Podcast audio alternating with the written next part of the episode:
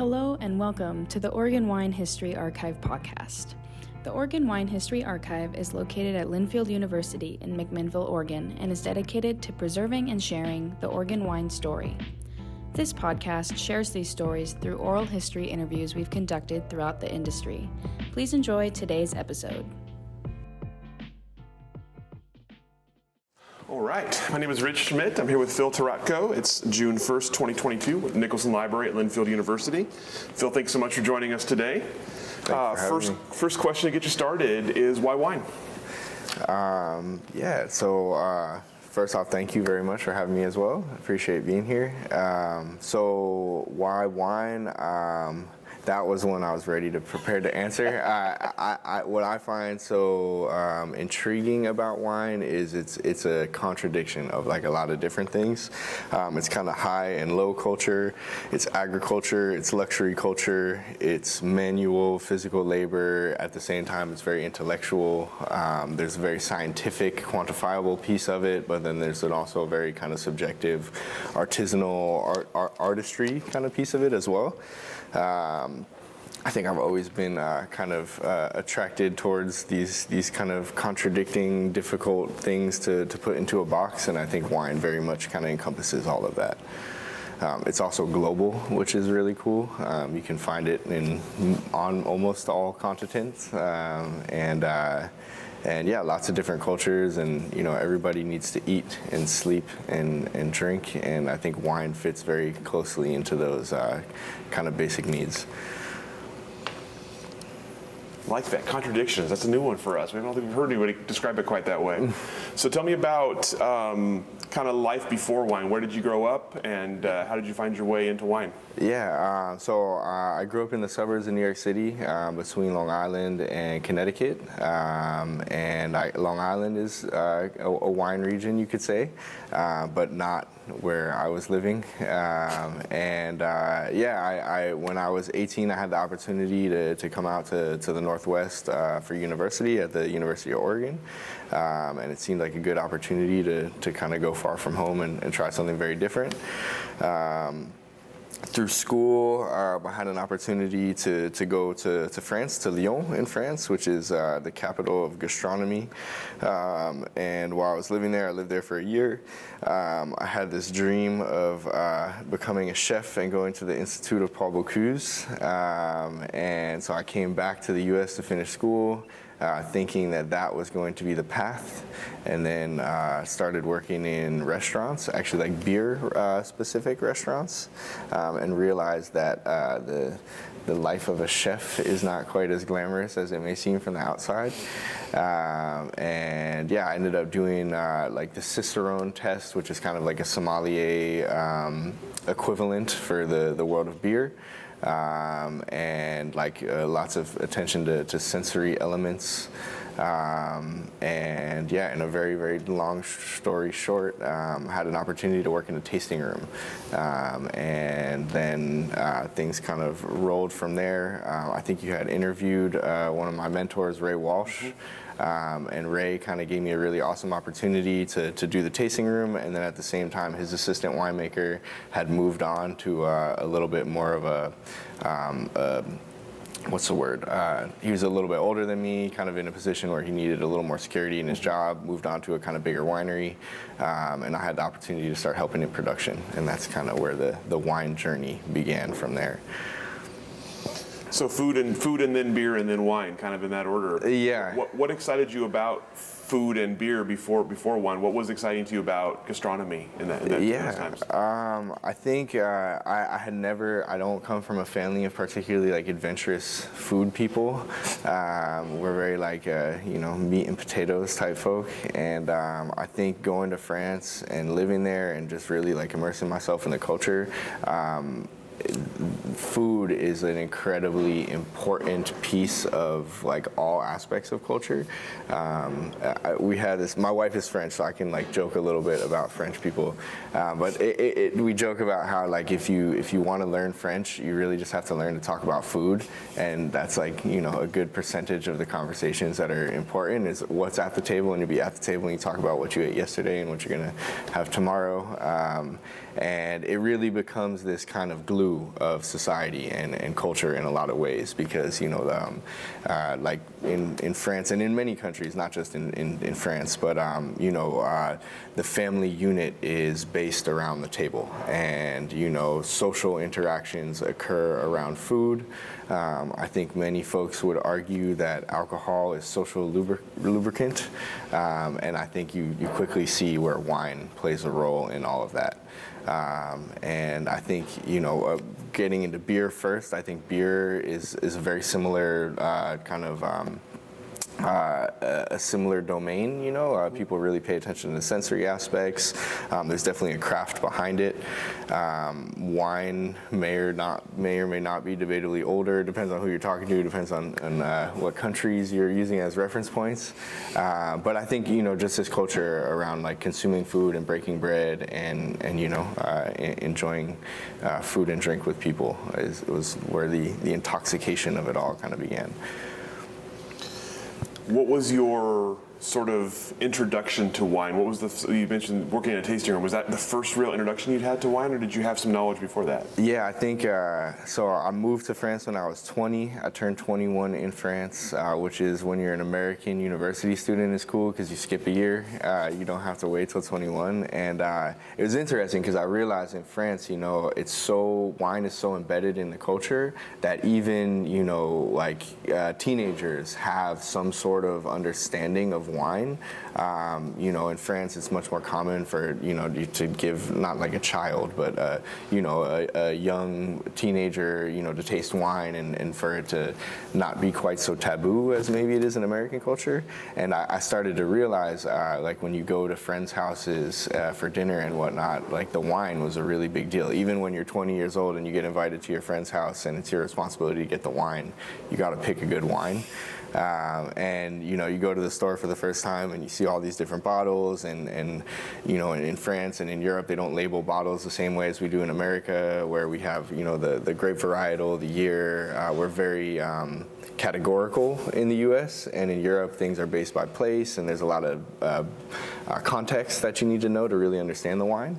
Um, and you start to realize that uh, you know it's, it's this really big world, and so you start with the the basics. I think most people start with red wines from Bordeaux, um, you know, and and I think that's a really good entry point for a lot of people. It's it's often uh, when you're looking for good wine at a reasonable price, those wines are often right in that that area. Um, and then you know you start tasting a bunch of wines, and the more you taste, the more you get an idea of what you like, and then you just start down this kind of rabbit hole.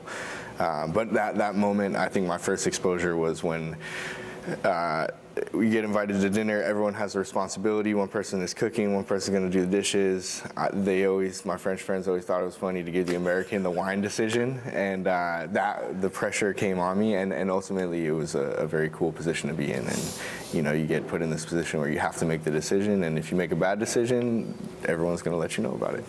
and and what's cool about it too is it's not just a right or wrong. You know, there's a, a lot more elements to it. And maybe it was a good wine, but it didn't match well with what you're eating. Um, maybe somebody's got a story. Oh, I know that place. My grandfather did this and that. Um, at one point, my roommate, uh, who was from Jura, um, which is a, a kind of older wine region, um, he would go back every weekend and visit his grandfather, and his granddad would give him food and wine to bring back to, to our apartment. So every Sunday night, we'd have this like big feast, and that was a, a big way I got to discover mm-hmm. all these different bottles that were not chosen by me, and therefore, um, you know, came came with uh, a little bit more of a guarantee of quality.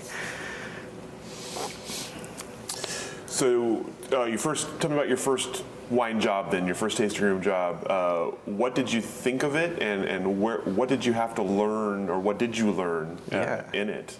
Um, so I think uh, to, to, to give credit where it's due, I think the uh, the beer uh, position that I worked in was really good in, in helping me get to the to the wine tasting room. In that uh, it was the place I was working was a it's in Eugene, really well known place. Um, they have like 24 taps, tons of uh, of microbreweries, and constantly rotating taps, all the different styles of beers, and uh, you start to learn that people are very particular about things, and you can start to gauge and and learn what questions to ask people and then how to tailor their decisions of what they might drink from there. Um, and then when you switch to the wine tasting room, it's it's a similar role. You start to, you know, you can ask people what they like, uh, what kind of flavor profiles they like, and then you start to, you know, figure out um, where they might find themselves on the tasting flight and what might be of interest to them. Um, to give credit to, to Ray Walsh, um, Ray is from New Zealand and has lived in Oregon for like the past 20, 25, 30 years, and uh, he goes back and forth and makes wine in both places. And so that was a really cool position to be in because I got to like present wine from two different places, and it was the same winemaker, the same grape varietals. Um, and so they say the best way to learn is to teach someone else. You know, it, it instills it in how you figure it out. And uh, when you talk about wine and you explain wine to a bunch of people and they ask really good questions and it makes you formulate how you're going to respond, I think that was the, the start of um, starting to get a real understanding of, of wine in particular.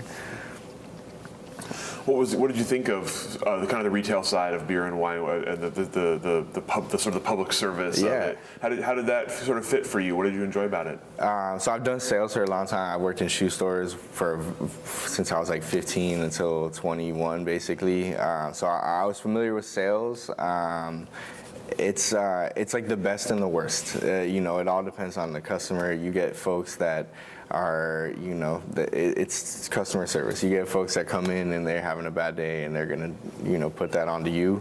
Um, and then you have folks that like have never really had a serious conversation about wine, and then you get to be the curator for that initial discussion. And those were the really valuable kind of conversations. And you know, and and I think uh, I think you know we're in a university right now. I think there's a lot to be said about like.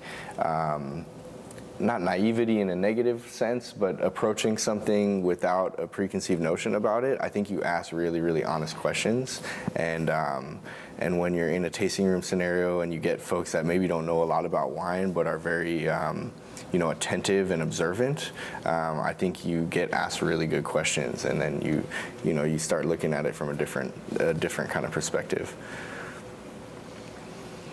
Tell me about your own wine education. You mentioned the, the best way to, to, learn is to teach, and that's so, so true. Um, how long did it take you to feel comfortable in a role of understanding wine well enough to teach it or to talk kind of talk candidly about it? Yeah, um, I think it, it, comes slowly, and uh, working in a tasting room is interesting because you're really presenting like one product, um, and so you know the more you present, that it's like at any given time you might have six to eight wines that you're pouring, right? So you know you can pretty quickly get the learning curve of those wines. You start to see how people react. You can uh, in in a short period of time learn that really quick, and then what you realize is when people start coming in and they may not know your wine, so you have a lot to tell them about the wine that you're pouring, but then they also have their own reference of wine in general. That's when you start to see, you know, the world start opening up um, and realizing that, you know, in order to um, be a good sommelier or uh, tasting room person, uh, it's not just about knowing what you're pouring. It's also about knowing, you know, the, the world of wine. Mm-hmm. And then uh, you fall into the trap of many people who get hooked on wine. And you know, there's always more to learn. There's more regions to understand. There's more styles. Um, you know, you uh, you start the the educational mountain climbing, if you will. Me about the, the, transition then into production. Uh, what was that? Was that something you were looking for, or something you kind of more fell into? Yeah. Uh, so I remember I worked at the, the bar for the beer bar for about a year, and it was during my last, my senior year of university, and then the year after following. And uh, I remember having this uh, bar life. You know, you go to sleep really late, you wake up really late, you end up hanging out with just people that work in bar life. And I remember having this like epiphany at like 22 and realizing that uh, maybe like 21 something in the early 20s, and realizing that I was like, man, if I don't you know, do something physical now, I might not later in life have the opportunity to, to do physical work. Um, so that was something interesting. I thought for a while, I was like, maybe I'll just do construction or something. Um, I had a very unique uh, situation where um, I'll try and keep it brief, but uh, uh, I was living in an apartment building there was this thing that happened in Eugene where um, a, a, property management company went under, and a lot of people who owned their apartment buildings had to then manage them themselves. Um, and I was, it was a very old apartment complex. Um, we had a very non-responsive management company that ultimately went under, so I did some of the repairs in the apartment.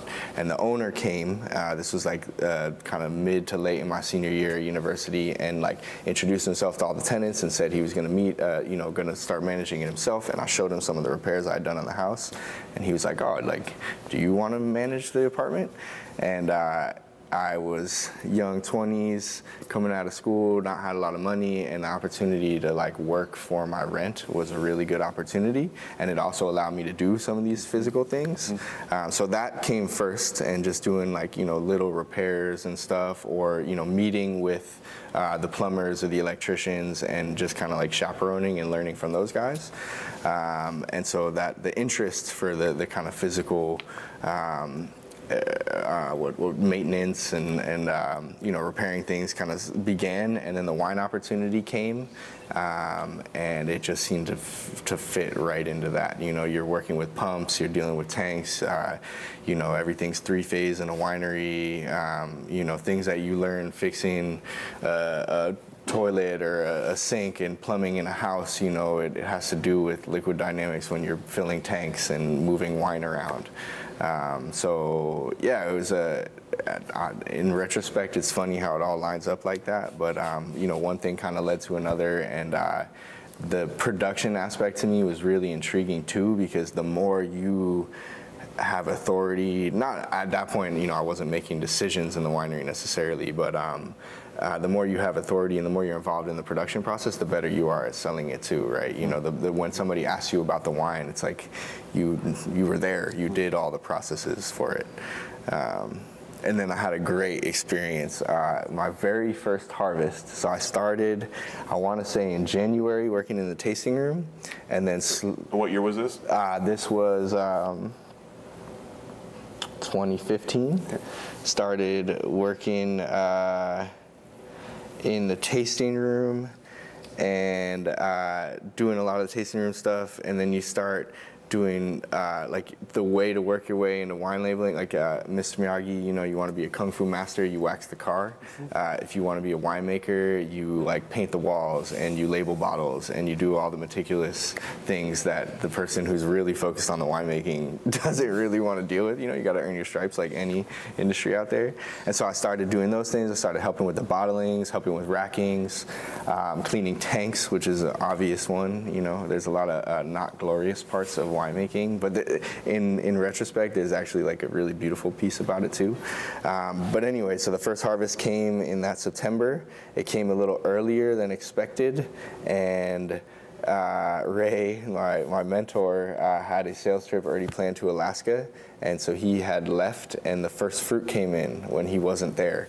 And I had never worked harvest before, um, and all of a sudden the fruit came in, and I was, you know, dealing with it, and it was one of those like sink or swim scenarios. And uh, uh all praise due to Ray, um, super cool guy, and uh, kind of I think he probably had confidence in me to make to, to do the right things and whatnot, but really put me in a position where you know it was like okay, you know you do it, and I was calling him like every day, five times a day, and the chiller of the winery turned off for some reason. There's all the things that happen when you're it's the first time, and you know when you do something for the first time, this tiny little error seems like this massive earthquake, um, and so yeah, it was a very quick. Um, uh, involvement in the production. And then we worked that whole harvest as two people. I think we did 198 tons, which is like a lot. And it's uh, you know that it's a really good facility they have down there. Um, it's pretty well equipped, but that's a lot. And uh, yeah, it was a, a very big testing moment. I remember like later in the harvest having a moment of like you know our 62 or something like that in the week and just like being like Ray, I don't know if I can do this, you know, and uh, him being a very, I'm sure he's seen, I know he's mentored many young winemakers and uh, and he just kind of coached me through it and uh, and yeah, you just kind of do, and that's I think that's the the, the um, addicting part of the winemaking uh, crush season is you just do. And uh, that may be a piece that isn't always uh, explained to the customers is that you know there's an ideal and then there's a practicality and the winemaker's gift is to make those two things run parallel. Mm-hmm. um, and then you know you open your eyes and it's three months later and you just worked for god knows how many hours you know? And uh, yeah it's it's it's a it's a, a bit of an, an, addicting kind of thing. I think winemakers are very like compulsive kind of ocd kind of folks. Um, you want to control everything but the reality is it's wine and it's agriculture and it's nature and you can't control everything there's something appealing about the not the thought of not really being able to think. Just, yes. Just being able to do and react. Right? Yes, and and. Um, like we said earlier, the contradictory piece of it, you know, is you have a plan but the you know that you can't you're not going to follow the plan. It's, it's impossible to follow the plan. You know if you wrote down everything you're going to do in harvest and then the grapes start coming in it's it's impossible to have it dialed in like that. Um, and i think that's one of those awesome contradictions is you know it's it is intelligent and it's also physical and then you have to make you know decisions on the fly um, one one piece of advice that Ray gave me and it really sticks and I think applies to many more things than just winemaking is um, you know, winemaking is a series of decisions, and you need to follow the thread of decision making. So if you started making decisions early in the process because you had one thing in mind, you can't undo that later. You need to follow the same stream, the same direction that you had in the beginning, and you know, evolve and and you know, react according to what's in front of you. Um, but you you know, you have to have some kind of fluency. Otherwise, you're gonna you pull your hair out going crazy and trying to undo and redo. And I think you know, on, on many big projects in life, that is uh, important advice because, you know, there's a, there's infinite different ways to achieve things. And, you know, when you start in one facet, you often have to just continue, continue. That's a pretty unique first harvest experience. Uh, tell me what ha- you, you, you, get done with harvest, you, you finally have a chance to stop and, and breathe a little bit what were you kind of thinking at that point? Was it still something that you were excited to do again, or were you thinking like, what else can I do besides that ever again? Yeah, I, I, sat down with Ray and I was like, you need to make me assistant winemaker, and I need a business card. um, and uh, Ray, being the awesome guy that he is, he did it, and. Uh, and I think that was a crucial moment of like, you know, if, if that didn't happen, then I don't know if I was going to continue with it. It was just, you know, when you put so much of yourself into something, you want to see something come back from it. And, uh, it was a very unique situation. You know, often when you start at a winery, you're a cellar hand and there's a team of folks, and then it just being myself and Ray, it was uh, for myself was a wonderful experience. You know, you're working directly with the person mm-hmm. who's calling all the shots, and you know, you there's no filter of information. You're getting it straight from the source. Um, but also, it's you know a, a, difficult situation where you know it's it's right on you, and there's no one to fall back on, or you know if you're not sure how to do it, and Ray's not there at that moment, you have to do something, you know. Mm-hmm. So. Um, yeah, I was like, I need to be assistant winemaker, and so it was a very quick promotion to assistant winemaker, um, and it, I, I, owe a lot of credit to Ray for um, for putting me in a position where that could that could happen. Mm-hmm. Um, and uh, yeah, it was scary and crazy. And I don't know. I think a lot of times in your early 20s, you're almost like looking for something to like really hold on to. And you know, like the water ski, you grab the line and you ski. You know, and the wine was the boat. So how did that change your approach, if at all? Now that you're you got, you got a business card now and everything. Yeah, yeah. What? Uh, how did it kind of change maybe your, your approach or maybe your perception of what was going to come next? Yeah, um, definitely. You know, with a business card and a title.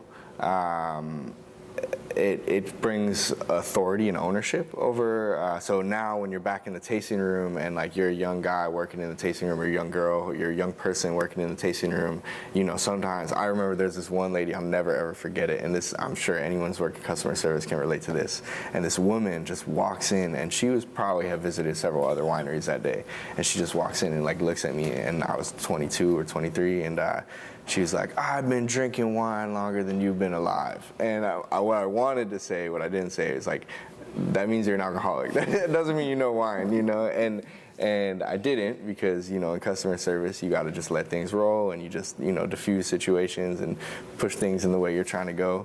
Um, but that, that was something that would kind of occur not often, but you know, you, you have to prove yourself to folks when they come into a, a place uh, for an educational experience and you don't look like you might have the ownership over what you're doing. You know, you you have to prove it, mm-hmm. and uh, having a title was a really big piece for me. You know, and when people are like, "Well, who are you? You know, what's this kid doing here?" I'm like, well, actually, I'm the assistant winemaker. You know, and and I work with Ray, and me, Ray, and I did all these things together. You know, and it, it puts you in a role where you can uh, have ownership over what you do, and it gives you a lot of credibility. So what came next then? Uh, you're now you're assistant winemaker. What came next for you? Yeah, um, started. Uh, I think many folks who work in small wineries will have this experience of. Uh, you wear all the hats, right? Um, you know, you uh, so uh, um, kind of a, a, typical small winery scenario, uh, husband and wife business. You know, they break up the different roles, whether it be managing the tasting room, doing events, doing the winemaking. Um, and so I found myself in this position where I'd just be like changing clothes all the time. And you go to the winery, you do rackings, you clean the tanks, change your clothes, put on a nice shirt, go to the tasting room, sell wine for the evening. Um, so doing those two things all the while, still doing the property management stuff, um, which was cool because wine isn't always the most lucrative uh, business in the world. So having other like hustles on the side can really help you sustain.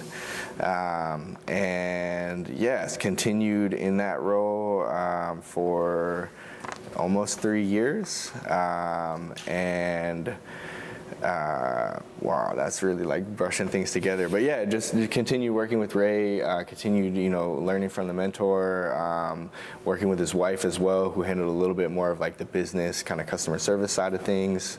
Um, ended up doing all different, you know, the winemaking, but then, you know, uh, painting the floor of the tasting room and doing little repair work around. And uh, yeah, I think that's something that a lot of winemakers uh, love about the job is it's a very dynamic thing and I think anybody who works for a small business, you know, that's just part of it. You have to be dynamic. You have to be willing to do whatever it takes to, to keep the business rolling. Mm-hmm. Um, so it, it turned into like doing wine club management, which was not my favorite thing at all but you know it's totally necessary because uh, you know if it's another Ray Walsh quote, uh, it's easy to make it, it's hard to sell it.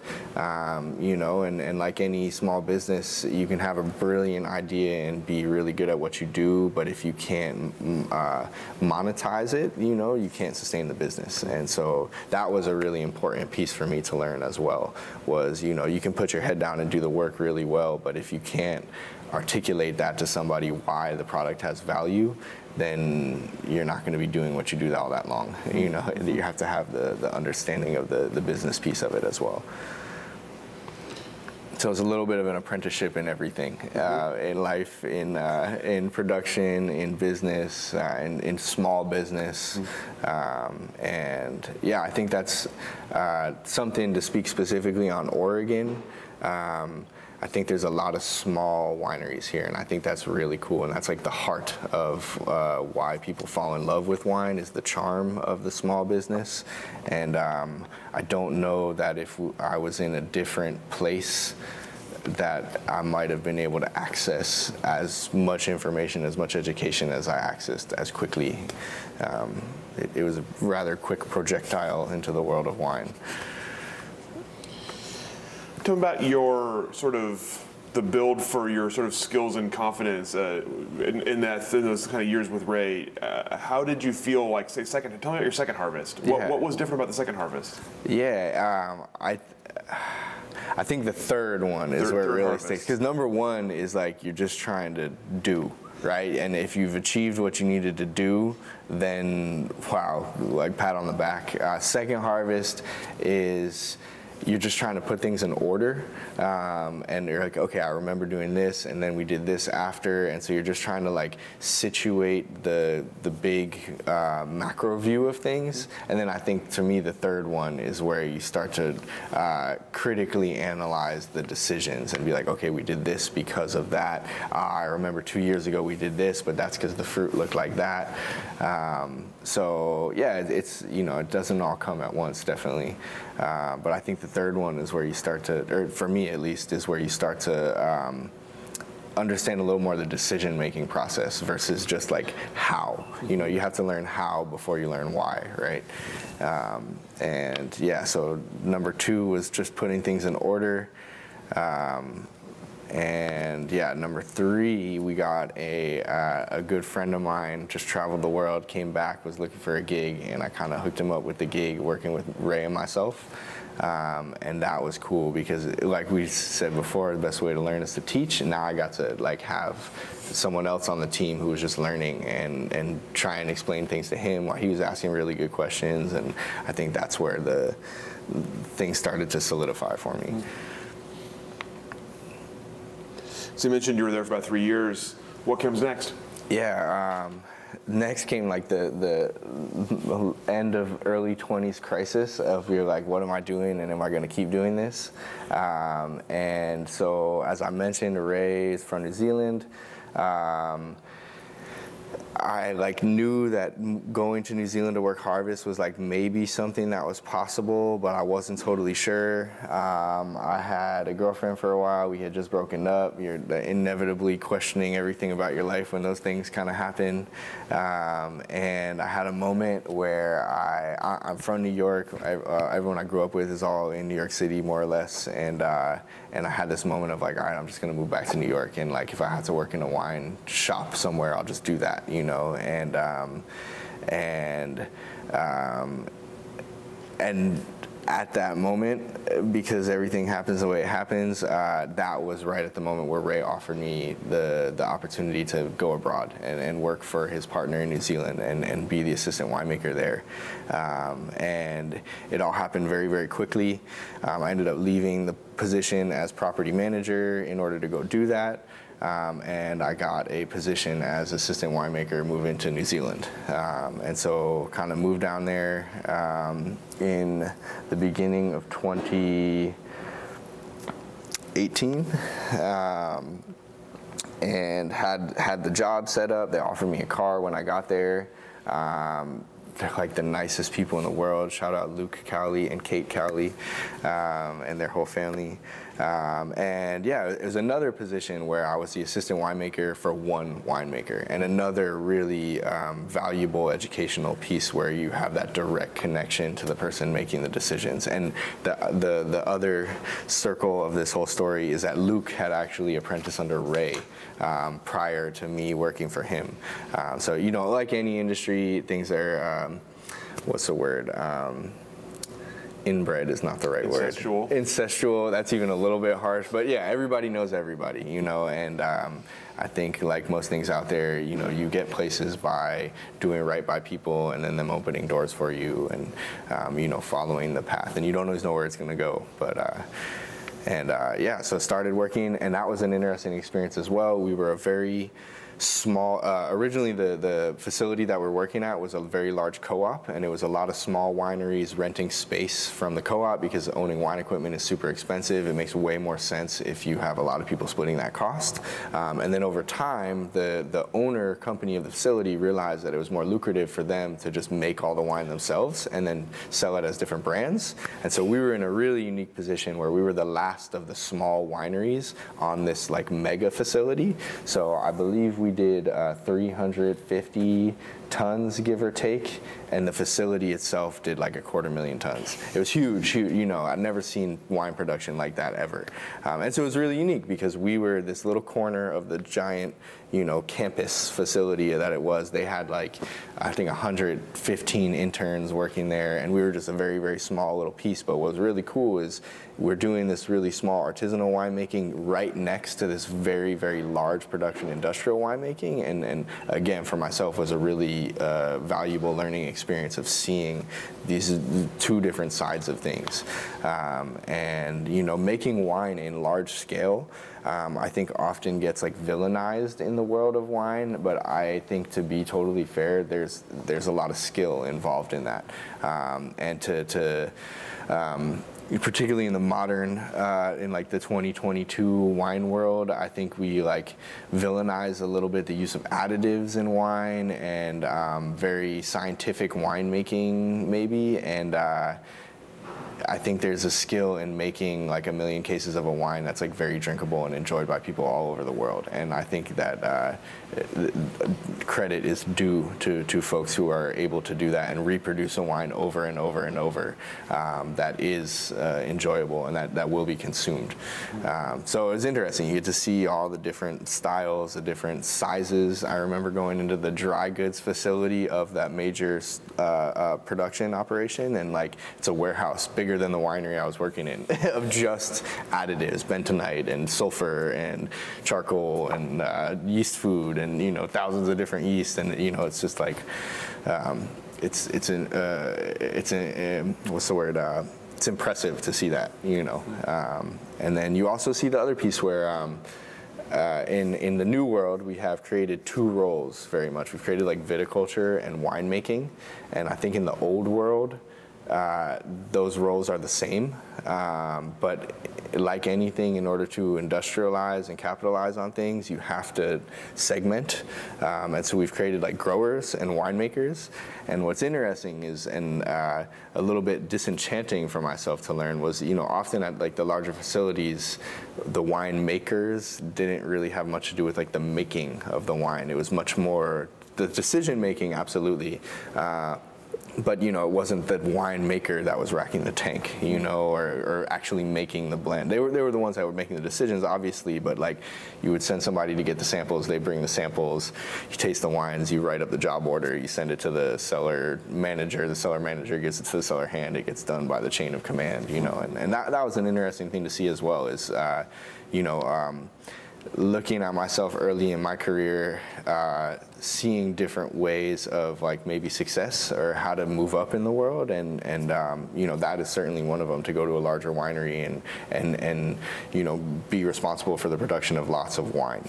And I think what a, what a lot of people in that position find is they do that, and then they also have their little like heart project um, that that that gets a lot of love and attention, and everything gets a lot of attention. That's not to discredit the the larger quantity wines.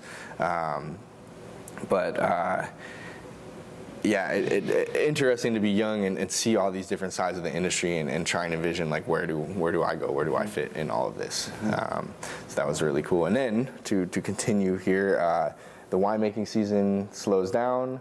Things are getting ready for bottled in New Zealand. A lot of the white wines are bottled within you know six months of, of being picked.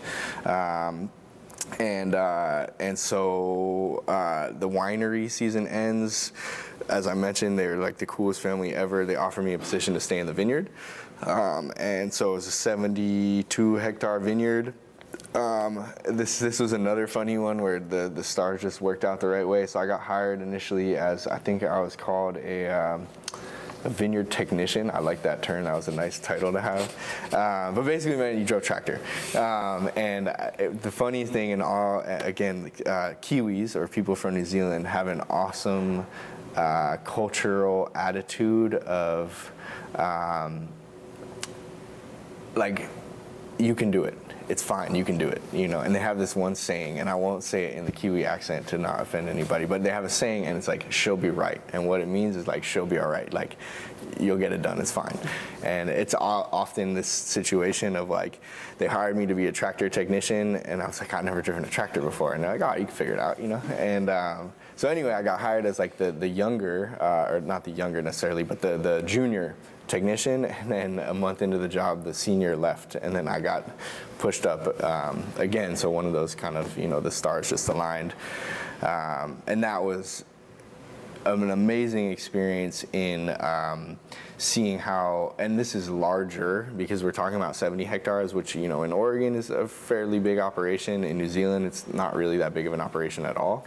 Um, but it was like really interesting to see how larger vineyard management works. Mm-hmm. Um, and then, you know, you spend uh, 55 hours a week driving a tractor and you get a very different perspective on life. Uh, uh, my joke with my, my wife, who I met in New Zealand, um, is, uh, you know, it's life at four kilometers an hour. Uh, and you, you know, you get a very different perspective of things when you're going that slow. Um, and then, you know, even when you're doing things by hand in the vineyard, wire lifting or shoot thinning or whatever, you know, you it's a very different perspective when you're working things like vine by vine, and then you you get in that. Uh, winemaker crush mode of you just do, and then all of a sudden you look at it and you're like, wow, the day's done, and you look back and you're like, oh, I did all those rows right there, you know, and it's uh, it's an interesting, uh, um, yeah, an interesting perspective as well. So were you at that point thinking you might stay in New Zealand? Was that something that was becoming a possibility? Uh, so that has a lot to do um, with my wife as well, who's not my wife at the time. Uh, but we had met almost immediately uh, upon getting there.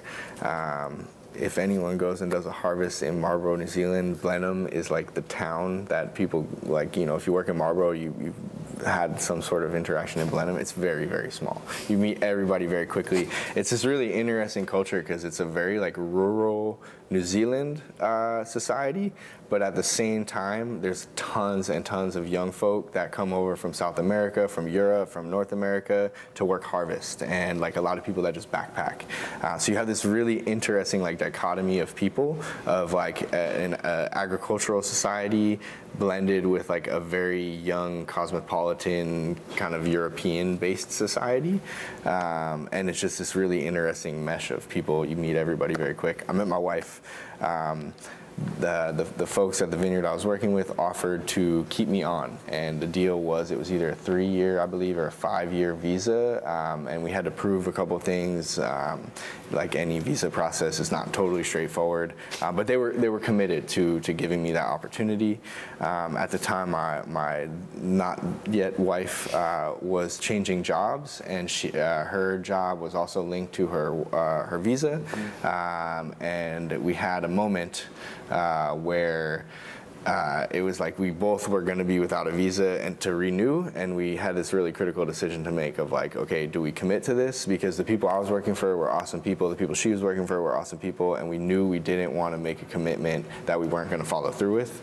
Um, and so our opinion was like it was best to either you know go ahead and go all in on it or if we are going to leave to do it do it right then um, we were looking at uh, Melbourne, Australia as an option. Um, I honestly don't know why. The, the, United States was an option too. Um, another piece that plays into it is uh, currency exchange rates. Uh, we were both getting paid well, very well for what we did, and we both had like really good positions for, for where we were at. Um, but you know, when you when my wife is French or uh, grew up in France, and uh, her family's all in Europe, my family's mostly on the east coast of the U.S. Um, and when you make uh, your money in a different country that has a, a less strong uh, a dollar, to come back and visit your family in other countries puts you in a really tough position. We did the math. Basically, we would have had three weeks vacation a year where we go visit our families, come back, and we start from zero every year. And we're like, that's not a very sustainable model. Um, so that also played into it. And we were like, well, you know, maybe we should just roll the dice and come back to Oregon. Um, and I really had a lot of love for the Northwest. I had worked there for and lived there for seven years almost by that point, five, I don't know, six years, something like that. Um, and knew I had some connections that could probably help us stay afloat. Mm-hmm. And so we decided that the Northwest was, was where we were going to go. Uh, and that was the beginning of 2019 that we moved back to, to the Northwest. Just in time. Just in time, and and really just in time because had we stayed in New Zealand during COVID and whatnot, it would have been a really really difficult position to be in. Um, uh, you're New Zealand, in some sense, is very isolated, just being an island in the middle of the Pacific. But then during COVID and whatnot, it was very, very isolated. Um, I think that would have uh, wore on us uh, in, a, in a tough way. Um, so really, just in time, and it also gave us a year to figure our stuff out in the U.S. before COVID happened, um, which was a crucial year because uh, you know during COVID and whatnot, the whole job market flipped on its head. Nobody knew. the beginning of COVID was crazy, right? The whole world was ending. The sky was falling, um, and so it gave us a year to like at least build a little bit of a base before the sky fell. You know. So at that point, you had you had done a little bit of everything. I mean, you'd been in retail, and you'd been you'd been in production, you'd been in now the vineyard. Were you looking for something in particular when you came back to Oregon? Yeah, um, I knew the wine that that was where I probably wanted to end up ultimately, um, though I didn't know how to immediately do it. Uh, like I had moved to New Zealand with the job already set, um, so I, I, went. I went to Australia for a month. I like did all these things before knowing that where I was going to land, I had something set. And when we moved back to Oregon, we had nothing set, mm-hmm. and so that was a very uh, difficult, uh, young decision. But like what you know, everything is important, and it, it forms you how how you do things later on. Uh, but that was kind of tough, and. Uh, um, uh, uh, something that's interesting in Oregon is like the cannabis industry is a really you know uh, big industry as well. And uh, being in the Eugene area, I like had always known people in the cannabis industry. And funny enough, when we first got back here, uh, that was like the first job available to us was like doing hemp work, um, which is like super not glorious. Doesn't really pay that well, but it pays and it had we had a job and that was important um, and then another funny way things fell um, they were expanding they were planting fields uh, they had uh, they just bought a tractor but nobody knew how to drive it. And i was like man i just spent 60 hours a week for six months on a tractor. Like pay me to do it uh, and then that happened and that really saved us at a really crucial moment my not yet wife had to go back to France because of visa things. Um, you can only stay for so long. Um, and um, yeah, so thank you to the cannabis guys for holding it down in a very important moment where, you know, things weren't very stable. Um, and then, uh, while my wife was in France, I started to, uh, I, I, think I went to Napa at some point. I did the sommelier certification, just thinking, I don't have a formal education in wine, and just thinking it was something to have on the CV. It was just one more, you know, uh, certified, acknowledged uh, piece to have. So I, I went ahead and did that, and that was a really cool experience as well. Um, you know, I've done a little of the sales, done a little production, but that's a very like specific mm-hmm. niche. And uh, it's interesting when you spend a lot of time around winemakers and then you go and hang a lot around sommeliers and you realize like vocabulary is different, um, what is important is different. You talk about wine in different ways, like the way you value things is different. Mm-hmm. Um, so that was cool for me, just as like a more wholesome uh, understanding of wine to, to get that piece. Um, and then yeah, doing the, the, the hemp thing um, started taking uh, interviews and just going around and um, met some folks. Uh, another shout out, Olivier uh, who you just recently interviewed at Petit Monde Wine. Um, I had met him right when we moved back because somebody met my wife and I and was like, "Oh, you're French. You got to meet Olivier." And Olivier is like the coolest, most generous, sincere dude ever. Um, and I met him first, and he didn't really have a job or anything to offer, but he like immediately just opened his connections up to me and was like, "Oh, I don't, you know, I, I import wine, so I don't know many people in production, but here, go meet with this person." And I ended up taking an interview with somebody Olivier put me on with.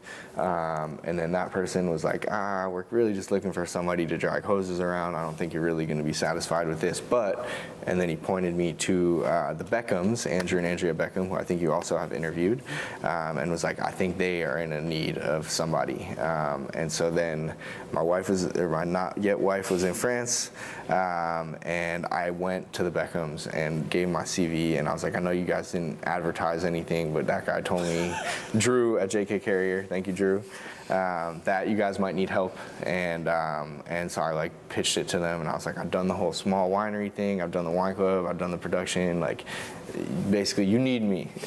and um, and Andrew and Andrea are very awesome people as well. Um, and they did need somebody in a very dynamic position. As I said, you know, small wineries often need somebody to do a lot of different things. And so the deal was to work the summer with Andrea doing the tasting room and the wine club stuff in order to work harvest with Andrew in the fall. Um, and that is kind of how that happened. And then uh, started leaving the hemp thing behind, more committing to the wine. Um, worked harvest with Andrew, and then we had a, a, moment at the end of that harvest, which which was awesome. Totally different experience altogether. They're a very very small winery. Mostly everything is estate. Um, I think we did like 35 tons or something like that. Really really small. But the funny thing is like not. Um, you know, at a very large winery, you have all this equipment to make things very efficient. At a small winery, you don't always have that, and so m- more, uh, less tons of wine often is more work, right? So, you know, 35 tons at that winery was almost the same amount of work as a couple hundred tons at a different winery, you know? And, um, and then just working with Andrew, um, he has a very different approach to winemaking, very natural wine, super minimalist. Um, Andrew's also a, a very, um, somebody really open to um, creative input, um, and so that was really cool. Got to got to work with him, take a very very different uh, perspective on wine. Um, we did the harvest together; it went really well. Andrew also uh, makes the amphora, the the clay um, novum as he calls them, um, and so that was like a totally different vessel I'd never worked with before, which is very cool. Um, at the end of harvest, the moment comes where it's winter time. Small wineries often don't have much going on in the winter, and it was told we could no longer uh, employ you full time. Um, and so I started to look for other jobs, circled back to Olivier at Petit Monde, and he was like, I got a job for you. You come do wine deliveries and warehouse management for me. And so then I was at one job for a very short period of time and then found myself back in two jobs again. And then in that time, my wife and I got married just prior to harvest. Um, I love my wife. She's the perfect person in the world. But uh, we had a lot of pressure on us because of uh, visa and immigration status um, to make it happen really quick. And here's a big shout out to Ray Walsh. Ray and his wife Jen offered to host our wedding. And um, I will never forget, I had a moment at Capitello uh, Capitello's Ray's brand, where I was like setting up the patio and and putting up the umbrellas in the morning. And this was like very late, right before going to New Zealand, but not yet knowing I was going to New Zealand, and just being like, man, what am I gonna do? I really hope one day I look back on this moment and kind of laugh. And I remember just like putting up the umbrella, and then the moment that that that came full circle was I got married at that place, and. Uh, Ray and I had like built the patio outside together. I had painted the, the outside of the building. I had done a ton of work there and it was a really like fulfilling moment to circle back and like have my family there and, and to get married at the place that I had put so much, you know, love and energy into. And then to have Ray and Jen be the ones hosting it, that was like the coolest thing. So that was very, very generous of their part and very like fulfilling to see that come come full circle. Um, so yeah, coming back into Harvest 2019. Um, uh, not sure I had a full-time position at Beckham. Started working for Petit Monde, which was another brilliant experience because you uh, Olivier imports and distributes wine, um, and so you work in the domestic winemaking. You have a very you know kind of uh, uh, not necessarily tunnel vision, but like a very specific vision of wines. And when you're working in the tasting room, you're selling the wine that you make. And then all of a sudden, I had this opportunity to see all this other wine that was being imported from France and Italy, and taste with the wine reps. And um, some of the job was, you know, just driving cases around, which was cool because we were still relatively new to Portland, and that was an awesome moment. Like, you know, you drive to all the different restaurants, you're gonna discover the neighborhoods, and you know, you learn your way around town, and you also get to meet people. Mm-hmm. And um, so that was uh, not necessarily like the most glorious job I've ever had, but like the it was so awesome for the people that I worked with and the access to wines that I had. Um, and uh, Olivier for, you know, just being the person that he is and really keeping uh, understanding that you know at some sense I was just a driver but like knowing how important it was for everybody to be um, like uh, attached and, and, involved in the overall operations always including me in the tastings and making it a really valuable educational experience as well. And then the pandemic hit and then the pandemic hit um, and then my wife got pregnant. we didn't even make it a year before my wife was pregnant, which is awesome. Um, so uh, the pandemic hit. Uh, man, crazy. My wife was working a job um, she is a pastry chef, has worked in like Michelin restaurants all over the world. Um, had was working insane hours. Would, would get up at like 3:30 in the morning and finish at like 8 p.m. at night. And I was working. We are still new to the U.S., way in debt, super struggling. Um, and she started to get like night sweats. And this was like right at the pandemic. So I think it was like the Thursday that um, before the world changed or whatever. Um, and the her the business she was working for was like we got to stop. Like we're going to stop production. Everybody's got to go home next week. We don't know what we're doing.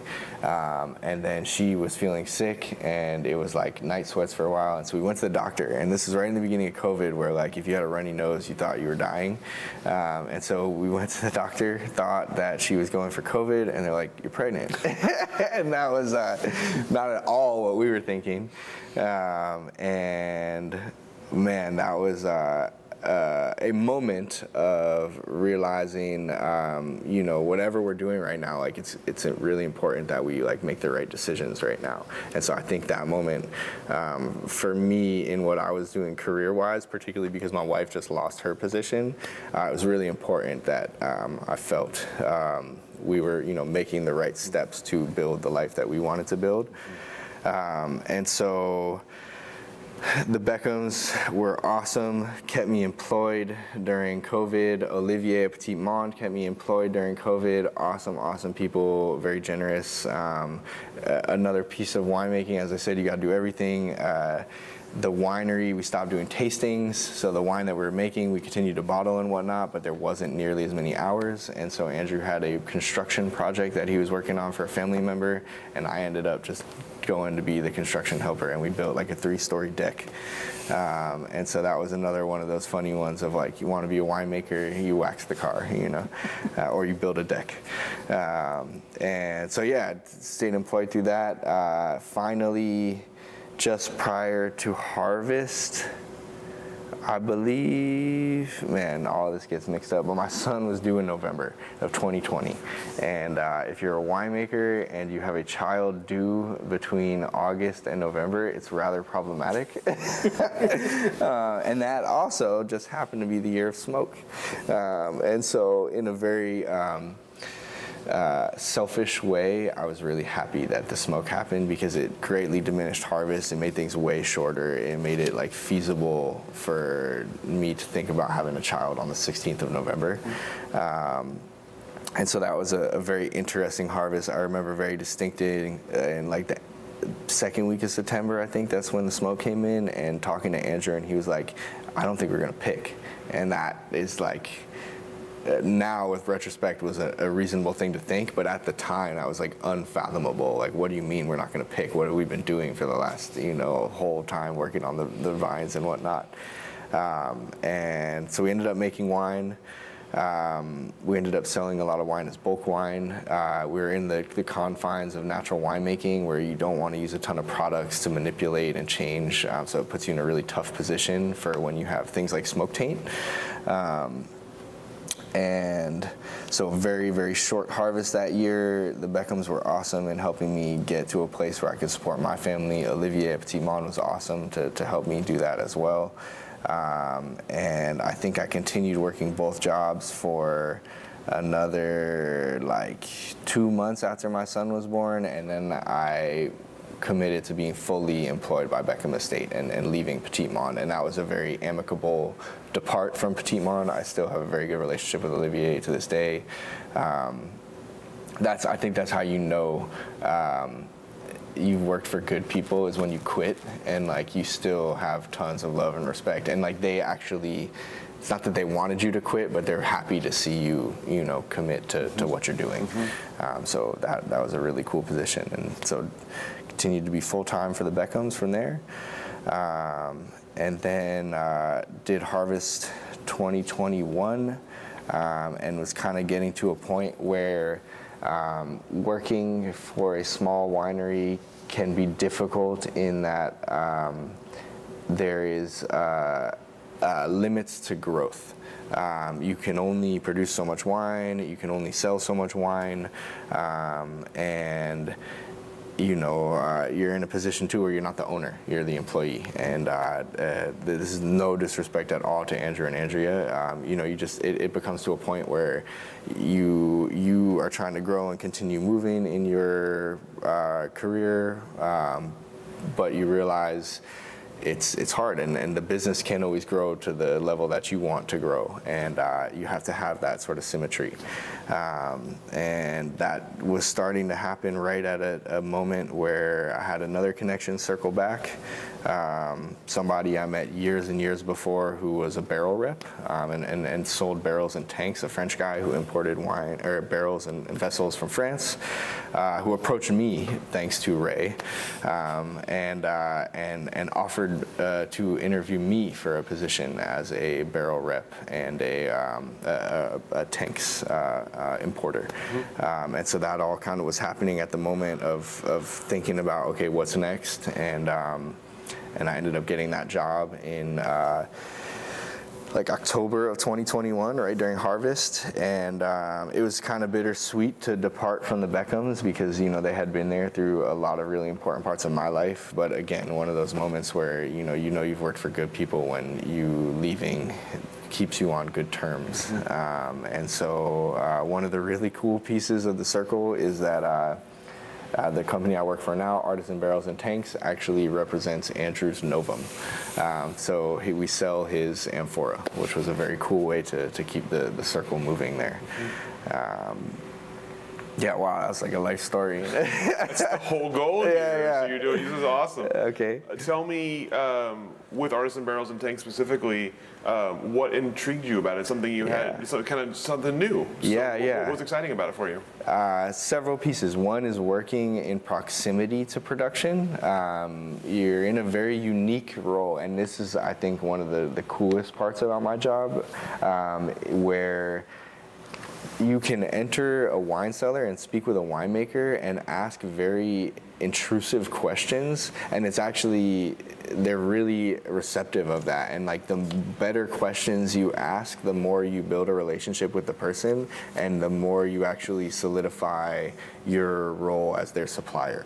Um, and so it's a really unique thing and i find myself all the time kind of being amazed at this but like i'll go to you know okanagan in british columbia and, and walk into this phenomenal winery and just like get the tour of the winery with the winemaker and just be like man how many people would flip to have this opportunity and i just get to sit here and like you know how much whole cluster did you use on that wine like did you sulfur it at, at crush or you know all these questions that like uh, for one winemaker to another winemaker, maybe not in their best interest to answer because you know it's not trade secrets necessarily, but it's uh, you know important decision making mm-hmm. procedures. But you're in a position where the more you develop that relationship with the person, the better help that you can be in, in supplying them the vessels that you know. Uh, I have this access to these tools you have your project, the better I understand your project, the better I can kind of suggest different tools that might be useful for your project. Uh, so that is really cool. Um, the other huge piece here is the French connection. Uh, we work with French suppliers. Our owner is French. It's a very small company. We're four people total, um, and um, the the the the introductory period, they brought me over to France. Or actually, it was coinciding with a trip to France. My son had never met his French family. We got married and had a kid before we went back to France, so we, it had to happen. Um, and it coincided with taking the new job to where I went and visited their uh, cooperage in Burgundy, uh, the, the concrete tank supplier in Burgundy, the stainless tank supplier in Bordeaux. And um, it was a very kind of uh, um, it worked out really well. I was going to France anyway, and we made it a work slash family trip. Um, and yeah, now I, I, get to work directly with these producers in France. Um, uh, we speak French at home. Uh, I think that probably helped get the job a little bit, but we work with the French suppliers. Um, and um, yeah, it's a, it's a very, as I mentioned, a really unique position. And I think another piece to me, uh, we're talking about like growth and trying to match yourself in a, in a career, in a job where you can grow at the rate that uh, you want to be with the rate of the business's growth. Um, and you know, it's a sales job, and it's about you know sales and commissions. And the more you sell, the better you do. And it's very linked to you know, there's no there's no cap to growth. There's no limit. If you sell a million barrels, you did a really good year. You know, there's no. It's not like you can't sell a certain amount. You know, if you outsell how much your supplier can produce, like you did really well, and that's probably not going to happen. You know. Um, so yeah, it was a, an opportunity to uh, to use the knowledge that I had acquired from all these other opportunities in the production of wine, um, and then you know have an opportunity. Uh, I, I, have a child now. I'm married. I have a, a, wife and a family to support, and it was an opportunity to like help us reach the next step in our personal life um, using the, the skills and tools and experiences that I had acquired during my, my past jobs. I know it's still pretty. You're still pretty new to the position. Yeah, absolutely. But I'm curious if it's if it has altered or changed your perspectives on wine or winemaking at all yet. Yeah, yeah, definitely has. Um, and um, I think uh, we, we mentioned it uh, not to use the word tunnel vision because that's not the right word, but it's, it's kind of in the, the realm of, of when you're in wine production and you're focused on your product and you're focusing on what you're trying to achieve and your goals, uh, you do get very zoned in. And what's really interesting is to like get zoned out. And I have a very like macro view of things. Um, in the past three months, I've like been uh, in the month of March. I was home for seven days total the whole entire month and just visiting California, Washington, um, uh, Canada, um, uh, Oregon, obviously, and um, yeah, you just see a lot in a very, very short period of time and you get a much more macro view. And I think both perspectives have their advantages, um, but it's just interesting to see a different perspective I didn't have prior. Um, and then you also, you know, you talk to different folks and you see different, you know, like I mentioned, I have an opportunity to just talk directly to people and, and really get a, a, an understanding. And uh, I think the, the more that, um,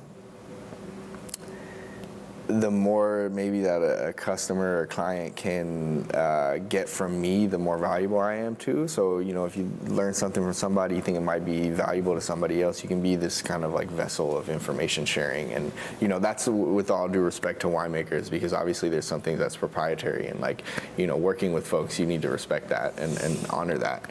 Um, but also you know just interesting. You get a very macro view. And, and then things where you know working in like the tiny not tiny but the, the natural wine world of oregon there's certain wines that like uh, don't become villainized, but like become the inverse, you know. Um, and like, uh, not to knock California, but you know, there's a lot of like wines from Napa that like, you know, I think a lot of Oregon winemakers like that's not what we want to be. But it's interesting to go there and, and talk to those people doing those wines and, and learn why those wines are the way that they are. And and I think you know everything has value as long as. Uh, what do we say in this world? Things are worth what somebody's willing to pay for it, you know. And as long as there's a market for those things, everything is valuable. You know, the the tiny, no intervention, natural zero zero sulfur wine is just as valuable as like the 200% new oaked Napa Cabernet. You know, and there's no.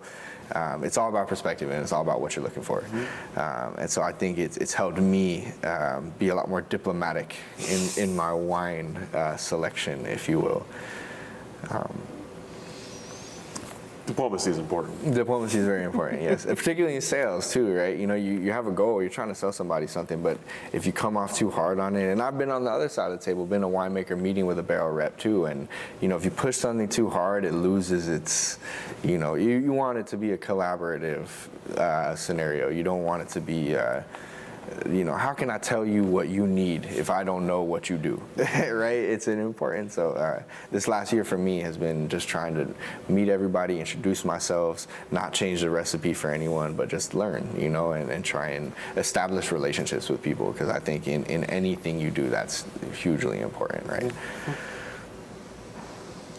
So with that in mind, uh, having uh, just gotten started and having the, the world sort of slowly opening back up into something like it used to be. Uh, what do you see as you look ahead for yourself, uh, for the work you're doing, and, and, and for potential other things down the road? Yeah. Um, uh, logistics, international logistics is like the, the big hot ticket right now because we import things from Europe and uh, things are more expensive than they've ever been to get them over in containers. Um, things take more time than ever. Um, the price of logistics almost outweighs the price of products in certain scenarios and it makes you like rethink what should be consumed and what's reasonable to be consumed. Um, and I think like wine completely aside, that is a um, a global uh, issue that the current world is like addressing. And with COVID and whatnot, like supply chains got all wrinkled, um, demands skyrocketed in places they hadn't skyrocketed and sunk in other places.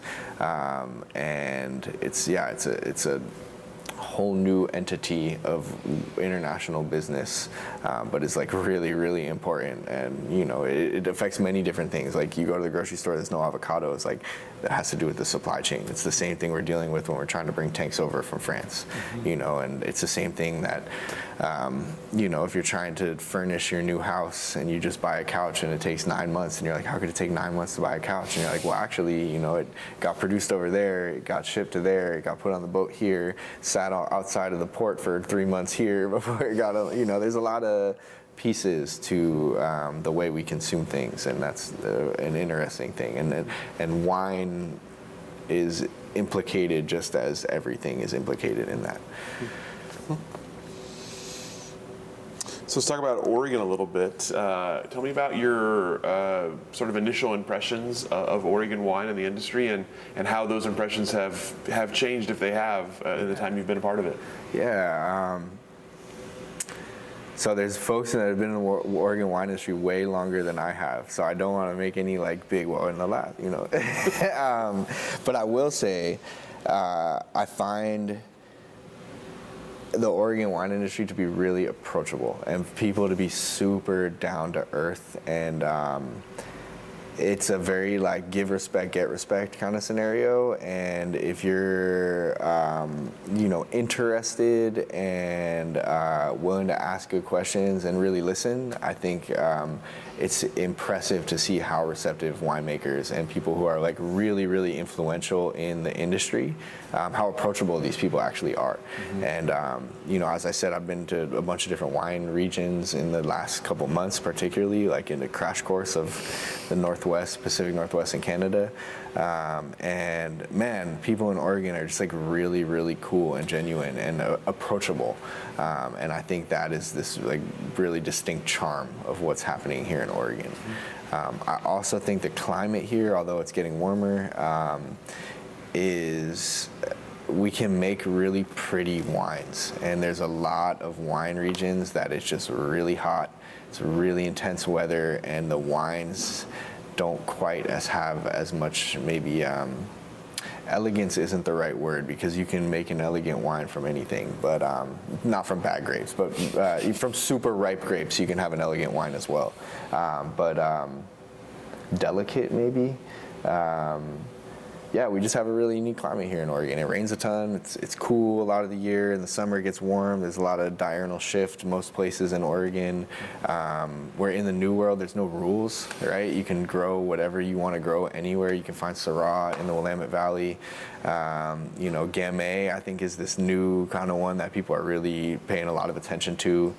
Um, there's no rules whatsoever for whites. You'll find Riesling next to Chardonnay. You know, um, yeah, it's. Uh, it's cool. I think Oregon has that kind of like pioneer Northwest spirit, and I think you see it in the wine world. And you see a lot of people like the Beckhams are a great example of just like, you know, somebody who has a skill set of ceramics and who gets enthralled with winemaking and can like cut their own path to, to make those things become one and uh, you know to, to build a business around it um, and and I think the the consumer culture here is very receptive to that as well um, where I think Oregon consumers are like they really want something with a story and they want to know how things were produced and i think that curiosity is like what fuels the industry being as unique as it is that's not to say it's only in Oregon, right? There's a lot of other places that have that as well, but I, I think it's something that Oregon does really well.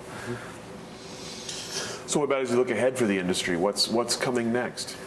Yeah, um, I think uh, whatever you want to call it, like changing uh, temperatures, changing climates, whatever buzzword you want to put on it, like it, it's something that's being addressed in the wine industry right now, and it's like really important on people's minds. Like currently, right now, um, there's pretty grim crop estimates in Oregon. Um, we had in April, like a Thursday at 75 degrees, and then it snowed a couple inches on Sunday, and it was frosting and hailing that week, and it really did damage. It was right at bud break.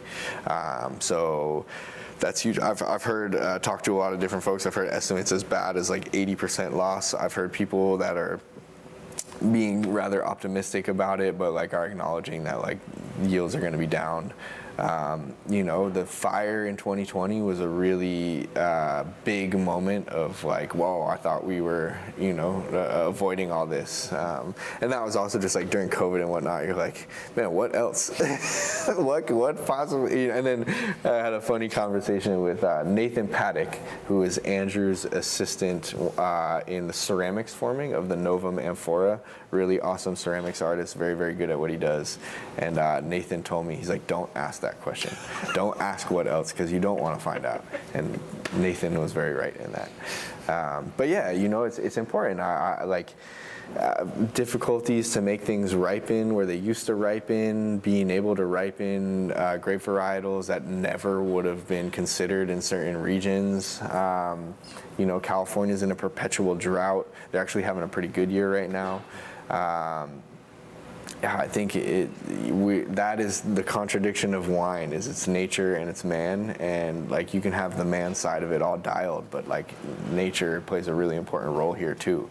Um, and I think that is you know it's it's connected to the earth and if the earth is changing and uh, not happy with what we're doing um, then you know you're going to see it in the wines.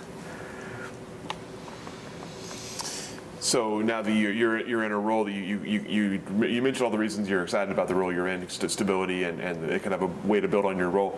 Do you have down the line thoughts of returning to production, returning to different parts of the wine industry? Yeah, um, that's, that's never a, um, actually when they offered me the job, they offered me to uh, do it like part-time half the year to do the sales and then the other half the year stay in production. But I have always, always worked multiple jobs and the idea of having one job was really appealing to me. And I'm, I'm, very thankful that that happened the way it happened because right now with logistics and whatnot, uh, just following containers coming from Europe is like a full-time job.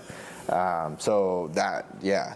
Um, I, it's interesting. I, I uh, my season right now slows down during harvest, and I think what I'm gonna do is just like call up winemaker folk and just be like, "Can I come and do punch downs and clean tanks for you?" You know, I'm down with that too. Throw on the Carhartts for a day. Um, I don't know. I, I, love wine production. I love the industry. Um, I, I, don't see myself uh, leaving it ever completely. Um, but uh, yeah, I, who knows? It's uh, and, and, the stability thing here is is uh, is is is cool, but at the same time, you know, we're uh, supplying wine vessels for a volatile industry dependent on nature is not super stable either. There's good years and there's bad years, you know. So um, it's like anything; nothing is guaranteed, right? you gotta find your way to navigate any you know bumpy waters. So if someone were to ask you uh, for your like, advice or words of wisdom on, on joining in the Oregon wine industry, what would you what would you tell them? Yeah, go work a harvest. Just go work clean tanks, do the cellar work, and if you don't find joy in that kind of stuff, it's probably not the right industry for you um, because that is really like the building blocks of everything, you know, and. Um, yeah, it's it's as I said before, it's manual labor, but it's artistry, and you can't just be the winemaker who like gets to present his wine at winemaker dinners and dress nice. You know, you have to also be the one out there, you know, crushing grapes and cleaning the press. And um, so I would say go work a harvest, go be a, a cellar rat somewhere, um, and if it pleases you, then you're probably in the right place. And if you if you don't like it and it's not your thing, then you know there's there's other uh, there's other auxiliary aspects of the industry. You know, like you can be an importer, you can be a, a wine rep. You know, um, if you want to be in the production side, start by cleaning a tank. I think that's like the that, that would be my two cents there. Perfect. Well, that's all the questions that I have for you. Uh, anything I didn't ask that I should have? Anything we didn't cover that we should have covered today?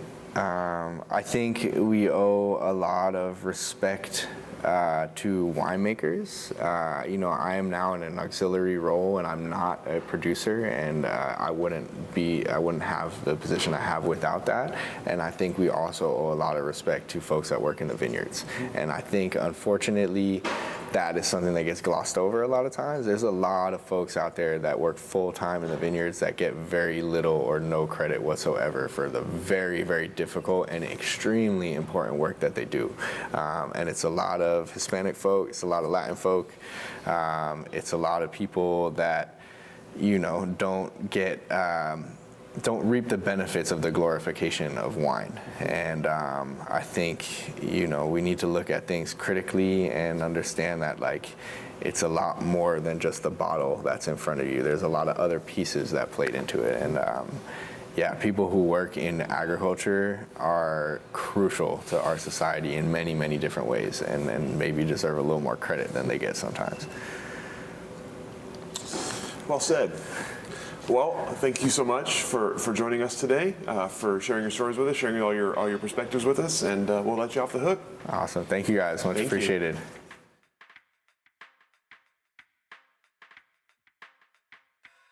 Thank you for joining us for this edition of the Oregon Wine History Archive podcast.